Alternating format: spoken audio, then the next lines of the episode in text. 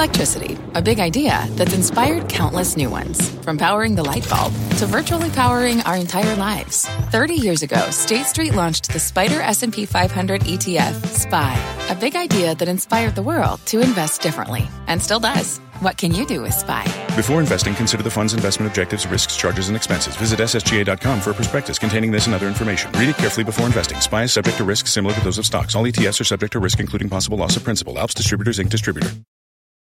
You're listening to The Exchange. Here's today's show.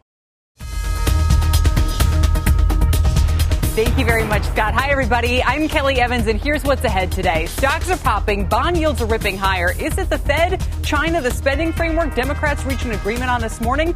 And most importantly, should investors chase this move or fade it? We're going to talk through all of it in just a moment with David Rosenberg. Plus, niche green flying machine and under the radar transportation play that Morgan Stanley says can rally nearly 50%. We have the name and the analyst behind the call. And the little engine that could, DoorDash seeing a big jump this year, and it continues to make partnerships. In fact, it briefly surpassed Uber in market cap. Can they keep it up? But we begin with today's markets and Bob Pisani with a look at every angle of this rally down at the NYSE. Bob? And you might be a little surprised that we have such a strong rally. A lot of people feel that Powell did another masterful job, essentially of managing expectations, saying do not conflate tapering, which we're slowly moving towards, with any imminent rate hike. He keeps pounding away, and the market seems to very much believe that. You can see that just with bank stocks. We're at a two month high right now on the 10 year yield. Bank stocks have gone nowhere for the last six months, but they're having a nice little rally right now. Look at these big moves up. Rare to get big super regionals like Regions Financial, M&T Bank, Huntington move 5% in a day. Uh, but that's exactly what we're seeing. And again, the, these bank stocks haven't done much at all. Uh, and any prospects of higher rates, they tend to move to the other side. The other, the upside. The other thing I want to emphasize is the energy stocks. There aren't many new highs, but we actually have new highs in energy stocks. Conoco is at a new 52-week high. Devon's at a 52-week high. ONEOK, which is uh, one of the big uh, natural gas companies in the United States, that's a 52 week high. Cabot has been on fire. It was a $15 stock a few days ago. And I mean, in the beginning of September, it was $15. Oil and gas stocks do not move 30% in two weeks, but that's what's happened. It's been a remarkable rally here uh, for energy. Auto stocks, another group I want to emphasize. I, again, not many new highs Every one of these are at new 52 week highs right now. AutoNation, Group One, O'Reilly, AutoZone, uh, even the rental car companies, even Avis is at a new 52 week high. I know it sounds a little crazy, but it, it is. Uh, I want to also emphasize very good earnings reports from some companies are really helping. Darden had terrific numbers, great business, excellent same store sales. They did highlight some problems they're having with staffing is a serious problem. Uh, they're concerned about higher costs and passing that on. They want to find a way to keep costs down. They highlighted all the right issues, but look at that. That's a new historic high for Darden. Tonight, we'll get Nike. Nike's the perfect global company. They get Eh, 40% of their sales in the United States, but they're a very big global supply chain. They get about 40% of their sneakers manufactured in Vietnam. We'll hear about what issues there are for supply chains. They get 20% of their sales from China or so. They'll be able to describe if there's a slowdown there and what the business is. My point is, Nike is a really global company with a really global supply chain, and so that's the company you really want to hear from. But so far, we're getting great business from the companies that are reporting. Powell is reassuring people, and the Chinese are desperately trying to manage what's going on over at Evergrande. Kelly, back to you. And Bob, to kind of break it down as we move throughout the session today, you know, how big of a catalyst are these headlines in D.C., for instance? You know, are stocks and bonds rising together? Does one seem to be kind of pulling the other along for the ride? You know, I'm just curious as you watch it play out internally, what you think is the main driver or sequence of events here. The one thing totally ingrained in a stock trader's mental uh, uh, uh Rolodex is the historic killer of all bull markets is a sudden move by the Federal Reserve to raise interest rates. That is very well studied for a hundred years. So traders are fearful of any sudden move by the Federal Reserve. And so far, Jay Powell has held everyone hand, everybody's hands like they're children and said, listen, kids, let me explain something. Tapering is not rate hikes, please. And he keeps pounding away at that. And I think that is very reassuring, given that traders historically are, are primed to fear any kind of uh, imminent rate hike from the Federal Reserve. They're doing a great job managing it. And on the other thing on Evergrande, I think the Chinese government is trying to figure out a way to quietly wind down the operation over mm-hmm. there, just like they did with some of the big insurance companies. Remember, some of these companies they're they're gone now. The, the people who ran them aren't even around. So I think they're probably trying to manage a quiet wind down over there. Heaven knows, we we learned from 2007 there are knock-on effects to uh, mortgages going bad uh, that are hard to control we'll see if the Chinese can control that. Yeah, we'll dig into that more in just a moment, Bob. We appreciate it. Uh, great analysis. Our Bob Pisani down at the NYSE. Let's pick up on these bond moves I was just talking about and get out to Rick Santelli, who's at the CME with more. Rick, I, I suppose the sort of thing that I can't quite put, wrap my head around is that. Like Bob said, you have stocks which are reassured by the Fed, but at the same time, bond yields are moving higher you know, usually higher bond yields is because they're thinking, okay, Fed's going to move, but then stocks don't want the Fed to, you know, if you could just kind of bring this all together for me.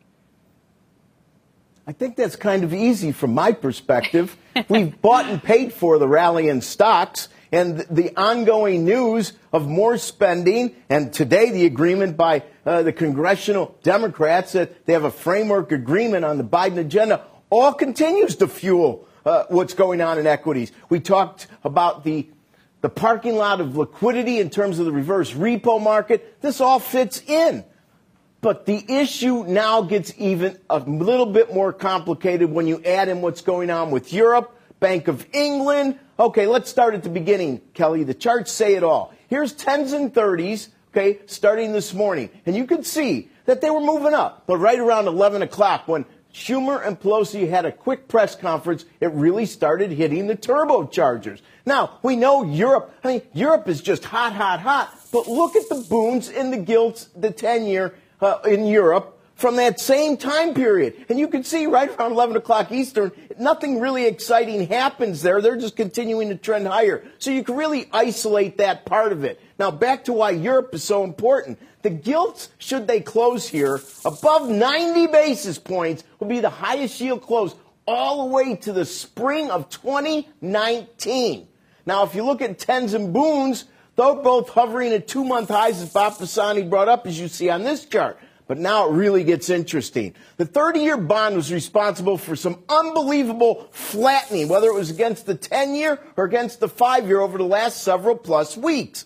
Well, 30 year bonds are still definitely not in the hunt on this one. Here's that same July 1st chart of bonds. They're going nowhere quickly, but they're starting to make up ground. So what you really want to pay attention to is if 30 year bonds get above 2%, that's significant. But long before that, it's a close in tens. Any kind of a close with a 1 4 handle, anything above 1.39% is going to change the technicals rather dramatically. So I would pay very close attention to not only today's close, but the weekly close, which is a higher priority for technicals. And then add in hedge funds have been selling, trying to reverse longs. CTAs kicked in. There's some heavy institutional selling pushing these yields up. All Back right. to you. Rick, really appreciate it, sort of that breakdown of everything that's been pushing bond yields to potentially a breakout here.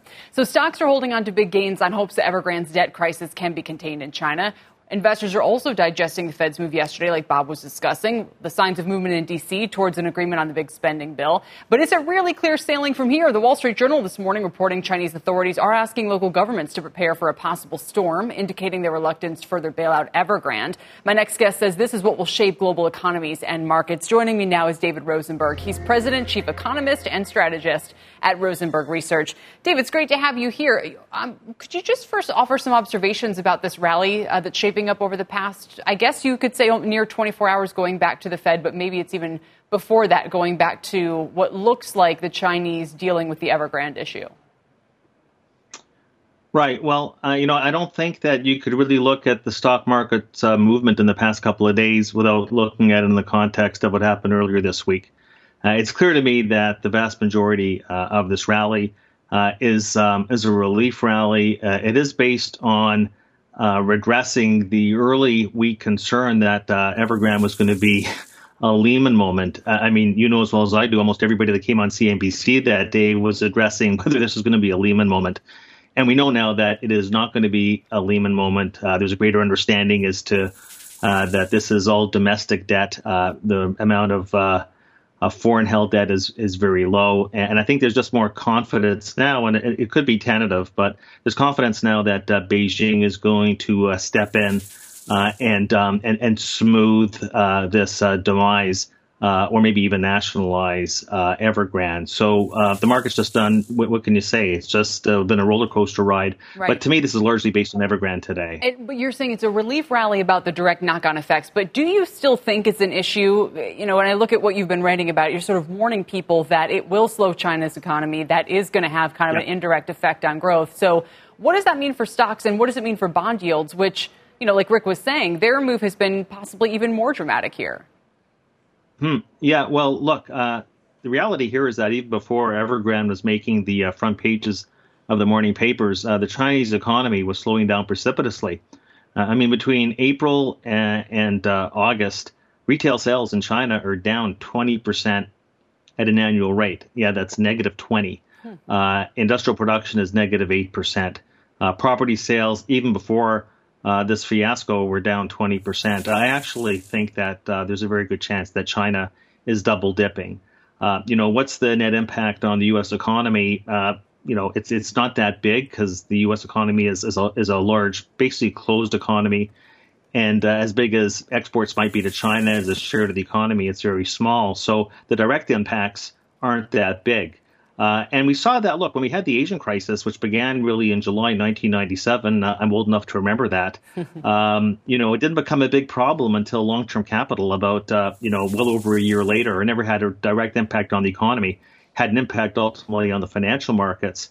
So uh, the point I'm making here is the the knock-on effect. When you think about where, what China is really important uh, from a macro standpoint, it consumes half of the world's basic materials. So to me, uh, this is a big question mark over the big reflation commodity trade. Sure. I, I, think a Chinese big slowdown recession is going to unwind that. And so that's where I think the big impact, impact is going to be. Probably a bigger impact on places like Australia and Canada, South Africa, the commodity related right, currencies and countries than the U.S. Absolutely yeah. on those uh, individual nations. But also, there's been a, a lot of people putting on the commodity trades looking at the need that EVs are going to require for those supplies and so forth. And I think that uh, slowing China becomes a, a, real challenge to that story. So, you know, we've right. seen the slowdown that you're already describing. As you mentioned, you're concerned they could even double dip. Let's bring it back to the U.S., though. You know, yes, we understand that Chinese growth matters at the margin, but is that a reason not to own certain U.S. stocks that might have exposure there?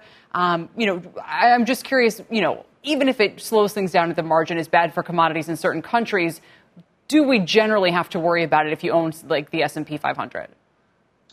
Well, I, I, think for the S&P 500, there's segments that you have to worry about because these are mega caps with very large international exposures. So I would say you want, definitely want to screen uh, what you have in your portfolio uh, against sensitivity to the Chinese economy and then the knock-on effects, you know, throughout the rest of Asia. Uh, it would tell me, but look what happened yesterday. The leader wasn't the S&P or the Dow; it was the Russell 2000, which finally had a good pop. Uh, so I think you'd want to see more domestically focused uh, if you're going to be, you know, uh, constructing an equity portfolio with concerns about China either double dipping or the, the severe slowdown that's underway that's going to continue. We have to make this point, make it emphatically, uh, Kelly, that uh, real estate in China is 29% of their GDP. Mm-hmm. Uh, and in the U.S., at the bubble peak back in 2006, our our our our uh, real estate share GDP was 6%, got down to 3 Can you imagine what would happen to the Chinese economy under the same circumstance where their real estate share of GDP gets cut in half from this level? That a recession will be unavoidable, uh, unless, of course, you know the Chinese authorities. It is a command economy. They're sure. moving further back towards a command economy. Um, but what I'm saying is that there's going to be uh, reverberations, and I would say that yeah, multinational stocks with Asian exposure, or I'd say Chinese exposure, are ones you want to be very careful about. Well, it echoes what Nancy Tengler told us about how they're screening for less than 10% uh, revenue exposure to China as well. Dave, a really good breakdown of everything. We appreciate you being here. Thank you. David Rosenberg with Rosenberg Research. Want to give you a quick check on shares of Twitter right now, which are popping on news that they're streaming up with Strike's Lightning Wallet to integrate Bitcoin into the tips feature. That allows users to pay their favorite creators.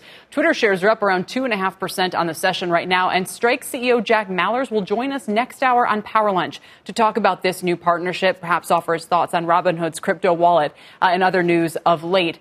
Be sure to stick around for that. Coming up on the exchange, there's a big green energy push in DC, but some clean energy stocks aren't seeing great gains this year. In fact, they aren't seeing gains at all. Shares of fuel cell energy are down 38%. The CEO will join us to talk about the viability of fuel cell power now that solar and wind have become much less expensive. Also, take a look at the Dow 30 heat map. We're just slightly off session highs, but all 30 members are moving higher, led by Salesforce. Financials not far behind with bond yields on the move. We're back in a moment.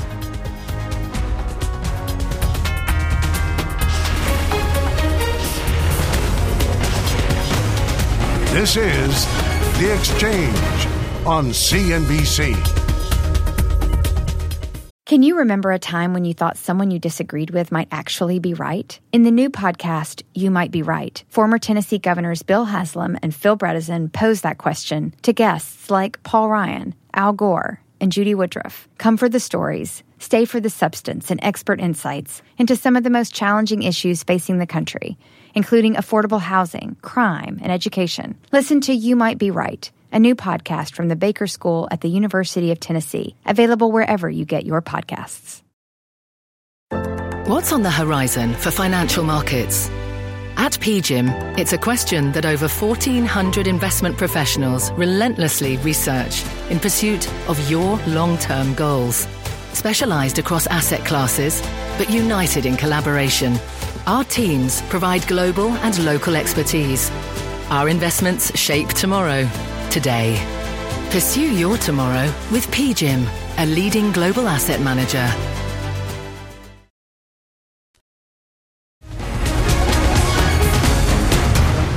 Welcome back, everybody. The push for green energy continues across the globe. But if there's one thing that's becoming clear, it's that not all areas of energy are being embraced by investors. Solar stocks have been a pretty bright spot. The Invesco Solar ETF is up nearly 300% in the past three years. A little bit more mixed with wind, with names like Eversource and Public Service up double digits during that time. And one of the worst performers is hydrogen fuel cell technology. Names like Bloom Energy and Fuel Cell, which recently saw big run ups ahead of the infrastructure bill, but have sold off since then. Will the push for carbon capture and the attention on recent power failures in parts of this country start to change that? Christina Partsinevelos joins us with the CEO of Fuel Cell, Christina, for a look at what's ahead. Yeah, and then that's why we're going to introduce Jason Few right now, who is the CEO. And Jason, I want to thank you so much for joining us today. Uh, before I get into the question, we often talk about solar, batteries, hydrogen, but I want to go back to the basics first. When distinguishing between both energies, batteries deliver energy that it, they previously stored, while fuel cell energy converts energy from fuel to electricity, so think hydrogen. But since the early 2000s, this is where the question's coming in. We've been promised this hydrogen highway, and yet the technology still isn't everywhere, even though I know you work with utility companies. So, Jason, why is it taking so long? Is it because it's so expensive? So, Christina and Kelly, thank you for having me today. Uh, we're really excited about this energy transition and what's happening in the hydrogen uh, economy and our opportunity to help accelerate that development. Let me just give you one example. Today, we're building a project in partnership with Toyota at the Port of Long Beach in California, and we're using our Tri-gen platform. And that platform will deliver three values to Toyota. First, it will deliver all of the power that they need at the Port of Long Beach. So they won't be reliant on, an, on a grid that's not very reliable. Secondly, it will produce 1,200 kilograms of hydrogen a day.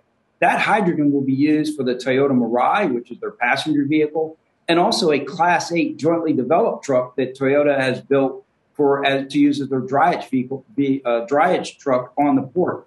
But the third benefit that it will provide, and this is unique to our capabilities, it will also produce fresh water. And that water will be used by Toyota to drive a car washing operation on the port. So they won't have to use water as a natural resource, especially in same, you know, when you look at the Port of Long Beach right now, where it's actually in a uh, severe drought condition.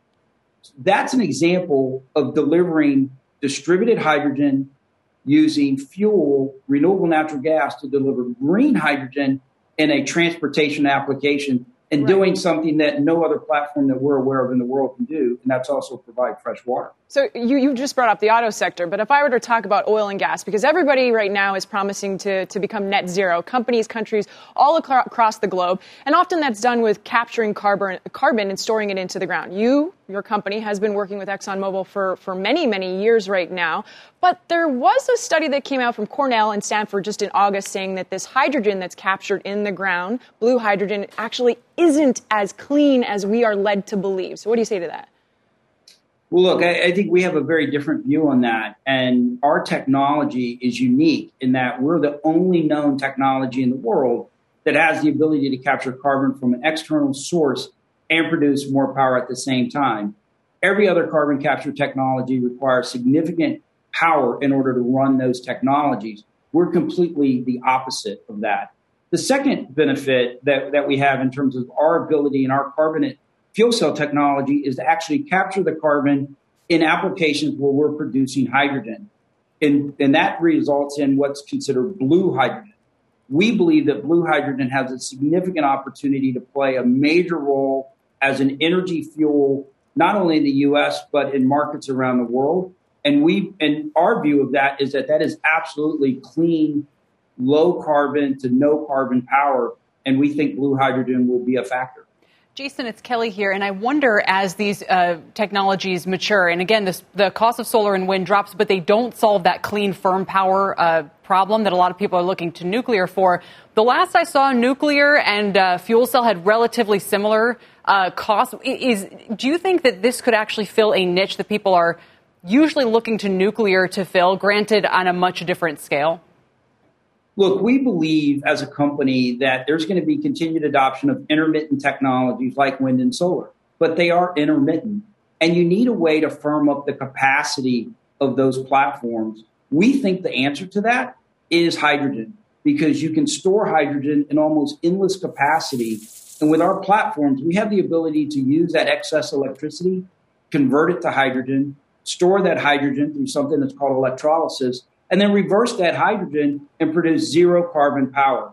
And we think that our platform is the way in which grids around the world can continue to adopt intermittent technologies because you have to have a way to have baseload continuous power.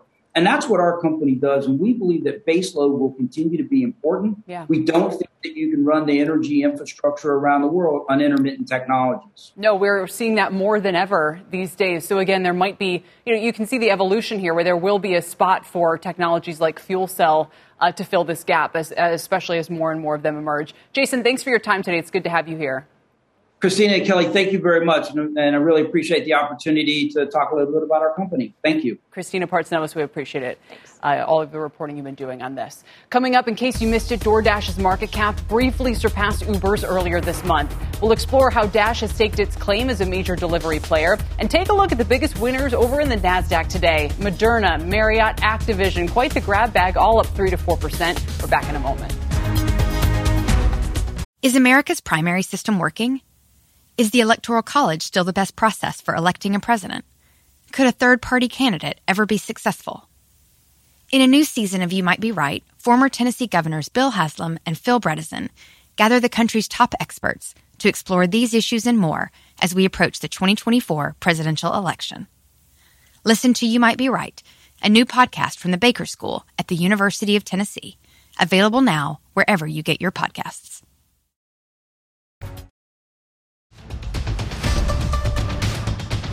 Welcome back to the exchange, everybody. Markets right now are close to session highs. Dow's up 580 points, and we've seen bond yields moving higher today as well. So 1.7% gain for the Dow, which is outpacing the other major averages. NASDAQ up 1.1%. You heard Dave Rosenberg highlighting the movement in the Russells too the last few days. So maybe a bit of a rotation going on here. In terms of the movers, this hour, investors are looking for the fun and games. We've got casinos, amusement parks, and movie theaters all moving higher. Yes, these are reopening plays as well. So a consistent theme. Las Vegas Sands up 4%, MGM up 4.5. Uh, we know as well the casino names have seen some headwinds with these Chinese issues in Macau, but Dave and Buster's ticker fun up 4.5%, IMAX up 6%, Cinemark rallying as well. Let's also take a look at shares of Remitly Global, a fintech company soaring in its trading debut, giving it a $7 billion valuation. The IPO priced at $43 above above its range. It's trading at 46 and change right now. And the apparel names are getting a nice bump today. Gap, American Eagle, Urban Outfitters, and Levi all among the outperformers. American Eagle is up nearly 6%. Now to Rahel Solomon for a CNBC News update. Rahel?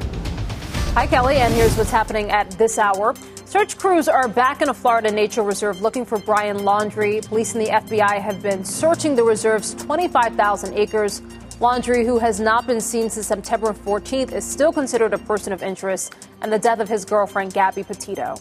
The White House says that fewer than 5,000 migrants remain in the Del Rio, Texas border area, and more than 1,400 Haitian nationals have been returned to Haiti, with more scheduled. The White House also saying that horses will no longer be used around Del Rio following outrage over scenes like this and the use of Border Patrol agents on horses to aggressively confront migrants.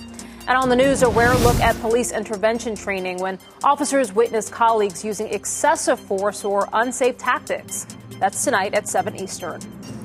And in Afghanistan, a founder of the Taliban says that it will once again carry out punishments like executions and the amputation of hands. He says that laws will be based on the Quran. Here now, Dave Kelly, I'll send it back to you. Rahel, thank you very much. Streaming success, DoorDash goes to the bar, and one charger to rule them all. Those stories all coming up in rapid fire in just a moment here on the exchange.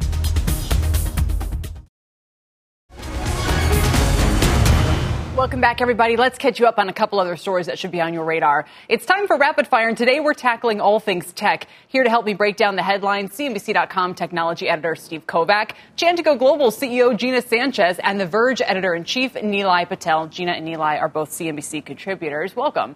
First up, the streaming wars are going global today. Guggenheim is bullish on Roku as it expands a new platform in Canada and adding uh, to its plans to launch in Germany later this year. Guggenheim upping its buy rating to a buy with a 395 price target. It's at 336 right now.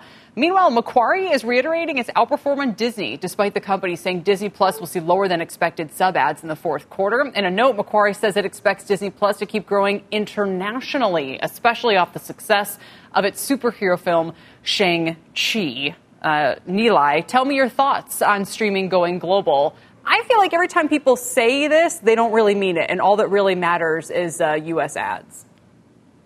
Yeah, I think that's the number that everyone looks at. It's the number that's closest to home. I think fundamentally the story of streaming is what layer of distribution you get to own. That's why Roku expanding in more countries is a really significant move. They are the final layer of distribution for most people in their homes. And connected TVs in particular sit on your wall or on your uh, TV console for a long time. That is an entrenched position to be in once once Roku gets a device in your home. And it also means they get to take a piece of every piece of advertising that goes across their platform. That's their business. Really strong position for them to be in. Flip side, Disney, uh, yep, they're growing internationally, but unless they add more content faster, they're going to see that rate of growth slow, and they're not able to attract more distributors. They've integrated distribution. So plus and minus of controlling distribution and streaming. Gina, where would you be on the stocks? Roku, Disney, what would your streaming uh, plays be here? So look, I think international numbers matter when you completely saturated the US markets. That's what happened with Netflix. And Disney still has a long way to go to continue to saturate. You know, they came out hard out of the gate and they still have a lot more subscribers to get to their, you know, 250-ish million uh, goal of subscribers. So you know, I think that, that the international numbers right now are probably not going to matter that much to Disney. For Roku, on the other hand, it does matter. And I agree that it is an entrenched position where they're taking a piece of every action. So I think that that is actually quite a valuable uh, strategy. Steve, I'll give you a quick final comment. Yeah, um, I can't help thinking about Amazon. I think this report sleeps a little bit on Amazon's ambitions here. They just put out a TV last week. They have the uh, Thursday night football deal, and it's a huge shopping platform. So, smart shopping on your television integrated with Amazon. That's something to watch as well on top of the ad business Nilay was talking about. All right, fair enough. Let's check on the Dow as we talk about uh, what's going on with DoorDash here. We're moving to session highs with the Dow 500 at uh, 95 points, almost 600 points at this hour. You can see that intraday chart where we just uh, keep seeing strength, keep seeing some of these names climb. Interestingly enough, one of the best pandemic plays, DoorDash, is still doing quite well in today's environment. It's quietly becoming a force yesterday, announcing a partnership with Bed Bath & Beyond just days after starting alcohol delivery in 20 states. DoorDash, guys, made 57% of all U.S. meal deliveries last month, more than double Uber Eats' share. Uh, shares have been doing quite well. They're up 50% this year, while Uber's down 10%, and Just Eat Takeaway is down 30%. So, Nilay, are you surprised at it, how well DoorDash is doing? I, am surprised at how well the stock is doing, especially at a time when investors are punishing FedEx, for instance. Their DoorDash is just another delivery company. It's not a delivery company, but it's it's one that the brand worth consumers. I love the quote from the CEO the other day that alcohol is a win-win-win for everyone. Uh, just a, an all-time great market expansion quote.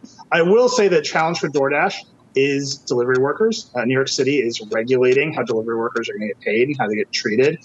The you know the cover of New York Magazine a couple weeks ago uh, was a collaboration with The Verge on the lives of delivery workers in New York City. People are starting to pay attention to where the margin really is for these companies. And as regulation hits those zones, I think DoorDash is in a challenging position.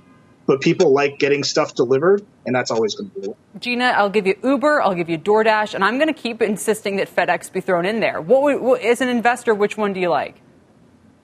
Look, I like FedEx of those three without a doubt. I think Uber and DoorDash actually face that gig worker issue. And, you know, the margins are extraordinarily thin. Uber, you know, was losing money on every single piece of volume. And, uh, you know, DoorDash isn't exactly uh, swimming in margins either. And so the regulation on gig workers is important, and the valuation does not reflect that risk. Steve? Yeah, I, I, think it's just amazing how close in market cap DoorDash and Uber are all of a sudden. If you remember, for the last decade, the whole story around Uber was it's going to be this uh, the Amazon of logistics, and it turns out DoorDash could just swoop in and become as big as it is. Uh, that's pretty impressive, and it it's not a good look for Uber, to be honest. And if I could quote Steve Kovach from the last uh, segment, you know, don't sleep on Amazon because it itself, you know, has huge last mile ca- capacities here, and we all we know that they're never one to stand by and let a market opportunity pass. Uh, but before we go, I do want to quickly. just adding more cities to Amazon same day too. To, there you to, go. They just announced that today. Exactly. It, they're yeah. all going to be coming head head to head. All right. Finally, the EU is proposing some legislation that would require companies to equip their electronic devices with standard USB C chargers. I love this because it's so EU. It aims to cut waste and make life easier for consumers, but Apple has long opposed this move. Most of its devices feature these lightning connectors. Apple released a statement saying, in part, we remain concerned that strict regulation mandating just one type of connector stifles innovation rather than encourages it, which in turn will harm consumers in Europe and around the world. Gina, I mean, it, it is very frustrating to have to constantly update your little cords, and you ever, we all have cables all over the place. Does the EU have it right here, or will this really stifle I, innovation? I, I side with the EU on this one. I think it is just such a pain to have to re, and I travel so much, you know, mm-hmm. and every time I have to refresh my entire travel uh, uh, bag of cords is ridiculous. I think the EU has it right, and Apple is just whining. Steve, uh, we might now need more cords to travel if there's going to be one standard in the EU, and then uh, you know, how's this going to play out? That's right, um, and it's just kind of interesting for all as anti-consumer as it might be, not to for Apple not to include things like the wall plug with their iPhones anymore. It also feels a little weird for uh, the EU to legislate tech down to like what kind of ports can be on the phone. At the same time, and I know Nilay is going to back me up on this, is it's very clear Apple is moving towards portless devices, meaning all wireless charging. So this might not even be an issue in two years if Apple actually has to face it. That's a great point. Maybe that's the way out of this, Nilay, because otherwise I'm expect California, Massachusetts are probably upset they didn't come up with this first. yeah, you're right. It's a perfect EU regulation, and it is the exact right move, right on the cusp of being totally irrelevant. Um, and we'll see what Apple does. You know, I think their statement about innovation and connectors is hilarious. Apple is the company that pushed USB C in the beginning and it has been mostly a consumer disaster. USB C is very confusing to use. Lots of different substandards of, of USB C, all with the same connector.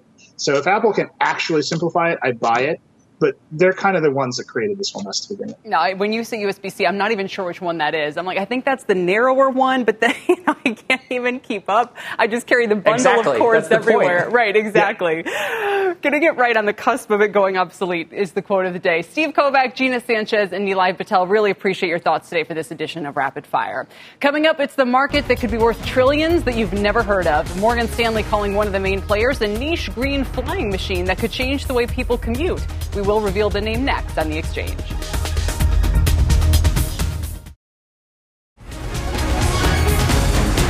Welcome back, everybody. Morgan Stanley, as uh, actually I should quickly mention, as we're showing here, take a look across the markets as the Dow continues to climb towards session highs. We're up just about 600 points on the nose, led by energy up 3.5% today, financials up nearly 3%, and industrials up 2% as well. The best performer is the Dow of the major three averages. Real estate, the only sector fractionally in the red. Kind of makes sense with rates on the move as well. Now, as I mentioned, Morgan Stanley is making a bold call on an under the radar aviation company, calling it a niche green flying machine and initiating coverage with an overweight rating. I'm talking about Joby Aviation. Its shares are up nearly 12% on this call. The company is working on an electric aircraft that lands in takes off vertically like a helicopter, which Morgan Stanley says could make it a big player in the urban air mobility space.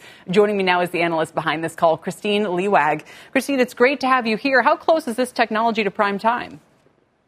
Uh, first commercial service will be in 2024, Kelly. So it's something that we could see in the next few years for sure. When we say 2024, is that like a wink, wink 2024, or is that like a, you know, look at what's happened with space this year, where all of a sudden we've got astronauts on these incredibly successful private missions? I think you have to look at this market in terms of what could happen in the next five years, the next 10 years, and then what's 2040 and 2050. So to put into context of what the urban air mobility industry is about, our $9 trillion TAM in 2050 represents about 4 to 6% of GDP in that time frame. And aviation today is 4% of global GDP, and the US auto TAM is 16% of US GDP.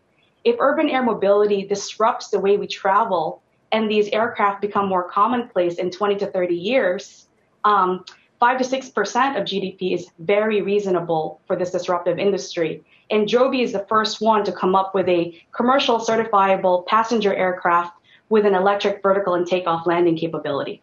Are they the only one in this space? And for investors who buy the name now, why do they need to own Joby here uh, as opposed to waiting a couple of years? You know, we've seen some high profile stumbles with companies like Nikola. Is it better to wait until the technology is more proven and advanced? There are many companies that are entering this space, and you're seeing them come up with SPACs. And with the pre revenue aspect of these companies, there is a speculative nature of this. But what I like about Joby and why I do think they stand out versus competitors is they have a full scale prototype that is flying. And the aircraft has flown over a thousand times and has shown ability to hover, to transition from hover to cruise, and also land. And when you have a full scale prototype and you're working on FAA certification, you're just that much closer to actually coming and having this to fruition. And also the military is using this technology. So this is not some far off flying car type concept. What these are are immediate replacement to some helicopter routes. So that's exactly what I was going to ask is how do where should we expect to first see this technology utilized? Um, military would be one option that not only could serve a unique purpose, but investors always love if there's a government contractor because it's a pretty reliable revenue stream and a huge potential market. So that being one area, where else where helicopters are used? I would think a lot of like local search and rescue, maybe even news functions and that kind of thing. And why couldn't drones uh, ultimately serve some of these purposes? So, so Kelly, um, I guess there's a few things in your question. And the first one is routes, right? Uh, and if this aircraft takes off and lands like a helicopter and cruises like a fixed wing, one of the more immediate uh, benefits would be anywhere a helicopter could go in short distances because you're limited by range in terms of battery today. So short distances, you could see this going from city center to airports city center to a popular commuter point or even to local, local getaways. And helicopters serve this market today. You can pay $199 to go on Blade from Manhattan and JFK. And if the Joby aircraft will be safer because it's a fixed wing with vertical takeoff and landing capability versus a single point of failure where you have more common in helicopters, this could become more commonplace and you can see those be replaced uh, shortly. And for example, also for tourism, you see helicopters flying over Central Park. Yeah. If you can have a safer aircraft to do that, why not? And also cheaper and more affordable. And that's where you can see that growth. Your second question is on uh, autonomous vehicles and drones. For regulation, the FAA is not there to allow for pilotless aircraft for mm-hmm. passenger travel. So for this type of airplane, you do need a pilot first. And pilotless, I mean, that comes sometime in the future, but in the more immediate future, this could be a helicopter replacement market. And for Joby, yeah. you don't need the 2050 TAM to make the investment case today. because in 10 years, if they could be 20% of the US helicopter market, the investment case is here for Joby at a $16 price target. Yeah, it's, uh, it's always a lot more comfortable to say this is going to take over the helicopter market than to say, yes, we are going to have flying cars, just, just like we were promised. Christine, thanks for your. I think that moniker, uh, I mean, Kelly, for that moniker, you know, flying cars, I think it's a little bit misleading because you're not yeah. taking a car from Fifth Avenue and then flying the same vehicle to the Hamptons. This is really more of a helicopter, heliport to heliport type operation. Right. In that sense, we have flying cars already. Christine, it's great to have you here. Thank you again. Christine Thanks, Liwag with Morgan Stanley today. Still had a lot of buzz surrounding the buy now, pay later space. We'll talk to Global Payments CEO Jeff Sloan about increased competition, their e commerce stake, and how the pandemic has impacted business. That's right after this.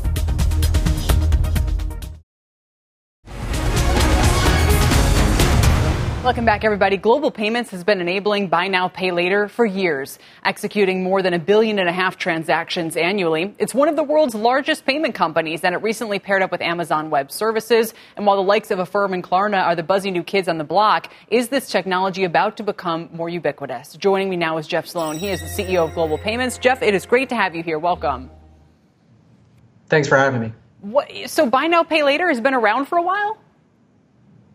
Yeah, Kelly, that's right. So, one of the things that's important to understand about global payments is we are the beneficiaries of innovation in the uh, ecosystem. So, new payment types like QR code, safer commerce, contactless, and of course, installment payment plans, which are now really called buy now, pay later, have been a part of our ecosystem for many years, particularly outside of the United States in Asia Pacific and Latin America. So, as you rightly said, today we enable at Global Payments more than one and a half billion buy now, pay later transactions each year. A lot of those are powered by virtual cards, uh, and we issue more than 50 million virtual cards uh, per year today, spending more than 25 billion a year on those. So it's fantastic news for us. The more uh, things are digital, the more money we make.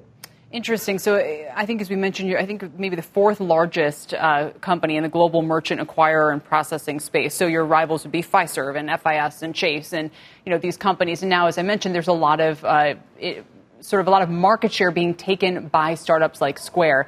Can Square ever become so big that they go after a Tiffany, a Louis Vuitton? The, ty- the types of companies are they're more your bread and butter. Yeah, I would say, Kelly, that our, our value proposition is along a few lines. The first thing is we're actually a top quartile software as a service cloud company, largely in AWS and Google today. The second thing is we have one of the largest, if not the largest, e-com acquiring businesses in the world. Square's really heading in a different direction. They're really trying to be a digital bank um, and enable digital wallets for consumers. So I would say the pure merchant acquiring business at Square is probably 20% or less of their business, whereas for us it's really 100% digital payments um, for merchants, financial institutions, software partners, and tech companies is really 100% of what we do. So I think they're really headed in a slightly different direction. And to the extent that that um, uh, builds a bigger target addressable market for all of us in payments, the way our B2B acquisition recently did, I think that's nothing but good news for global payments. And can you explain that? So when we start talking about B2B payments, you know, from one uh, business to another, as opposed to the consumer checkout experience we're more used to, whether in the physical store or online, who traditionally has been processing B2B payments, and what difference does it make this recent acquisition of yours uh, with regard to how that space continues to evolve?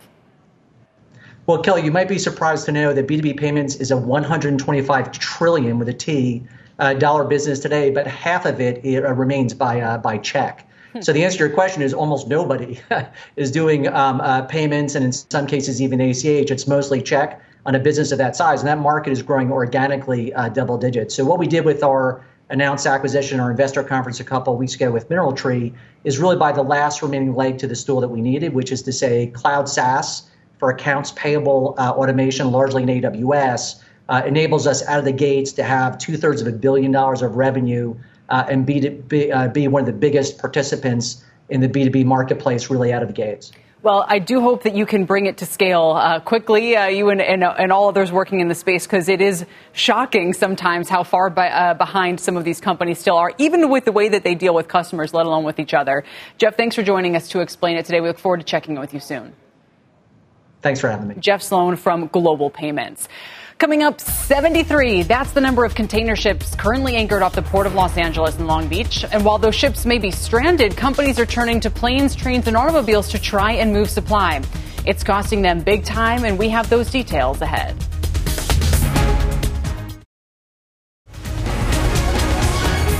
Welcome back, everybody. While the record number of container ships sitting off the West Coast is not great for consumers seeking goods, it could be a boon for smaller freight names.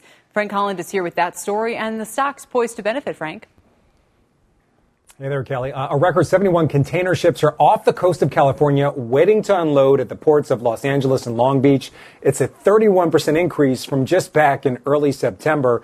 Companies are racing to get goods into stores. That's really led to a surge in container shipping. But as you can see, container shipping on rails, that's declined over the last two months. That's because the U.S. container shipping network is backed up. Bottleneck is just flat out maxed out. Now companies are pushing your sneakers, your electronics, your furniture, all the things shipped in containers onto trucks now, really driving rates to new records, 85% higher than September 2019. Demand 442% higher for general trucking. Many companies are also going to air shipping. Those rates 275% higher year over year. And with so much shifting in the supply chain and companies just trying to move goods however they can, more freight's expected to be shifted to truckers that carry goods from various companies in the same load. That's called LTL. Those are companies like Old Dominion as well as to air freight carriers just to try to get things in a little bit faster. Freight brokerage and forwarding stocks also expected to see more demand. They arrange for freight to be shipped overseas or trucked domestically. C.H. Robinson, leading freight forwarder from Asia to the U.S., also has about 15% of the U.S. truck brokerage market. and you. FedEx, you think, would be another beneficiary, Frank, but they're down about 10% year to date. Yeah, just higher labor costs in general, Kelly. When you when you look at their balance sheet, you see those costs, they really spiked, especially for its ground division that handles most of e commerce residentially. Yeah, and the way that they're handling it versus all of these others that you mentioned, the stock's kind of all over the place, although generally uh, trending higher because of this demand and because of the higher uh, rates. Frank, thank you very much. We really appreciate it today. Frank Holland. That does it for the exchange, everybody. Thanks for joining us this hour. You've been listening to The Exchange. Make sure you're subscribed to get each episode every day, same time, same place. You might be right. It's simple, but something you almost never hear in politics today, with each side more concerned about scoring political points than solving problems. I'm Bill Haslam, a Republican. And I'm Phil Bredesen, a Democrat. We're former Tennessee governors, and we invite you to listen to our podcast, You Might Be Right. Join us and guests like Al Gore, Paul Ryan, Judy Woodruff, as we take on important issues facing our country. Listen and subscribe to You Might Be Right, a new podcast from the Baker School at the University of Tennessee.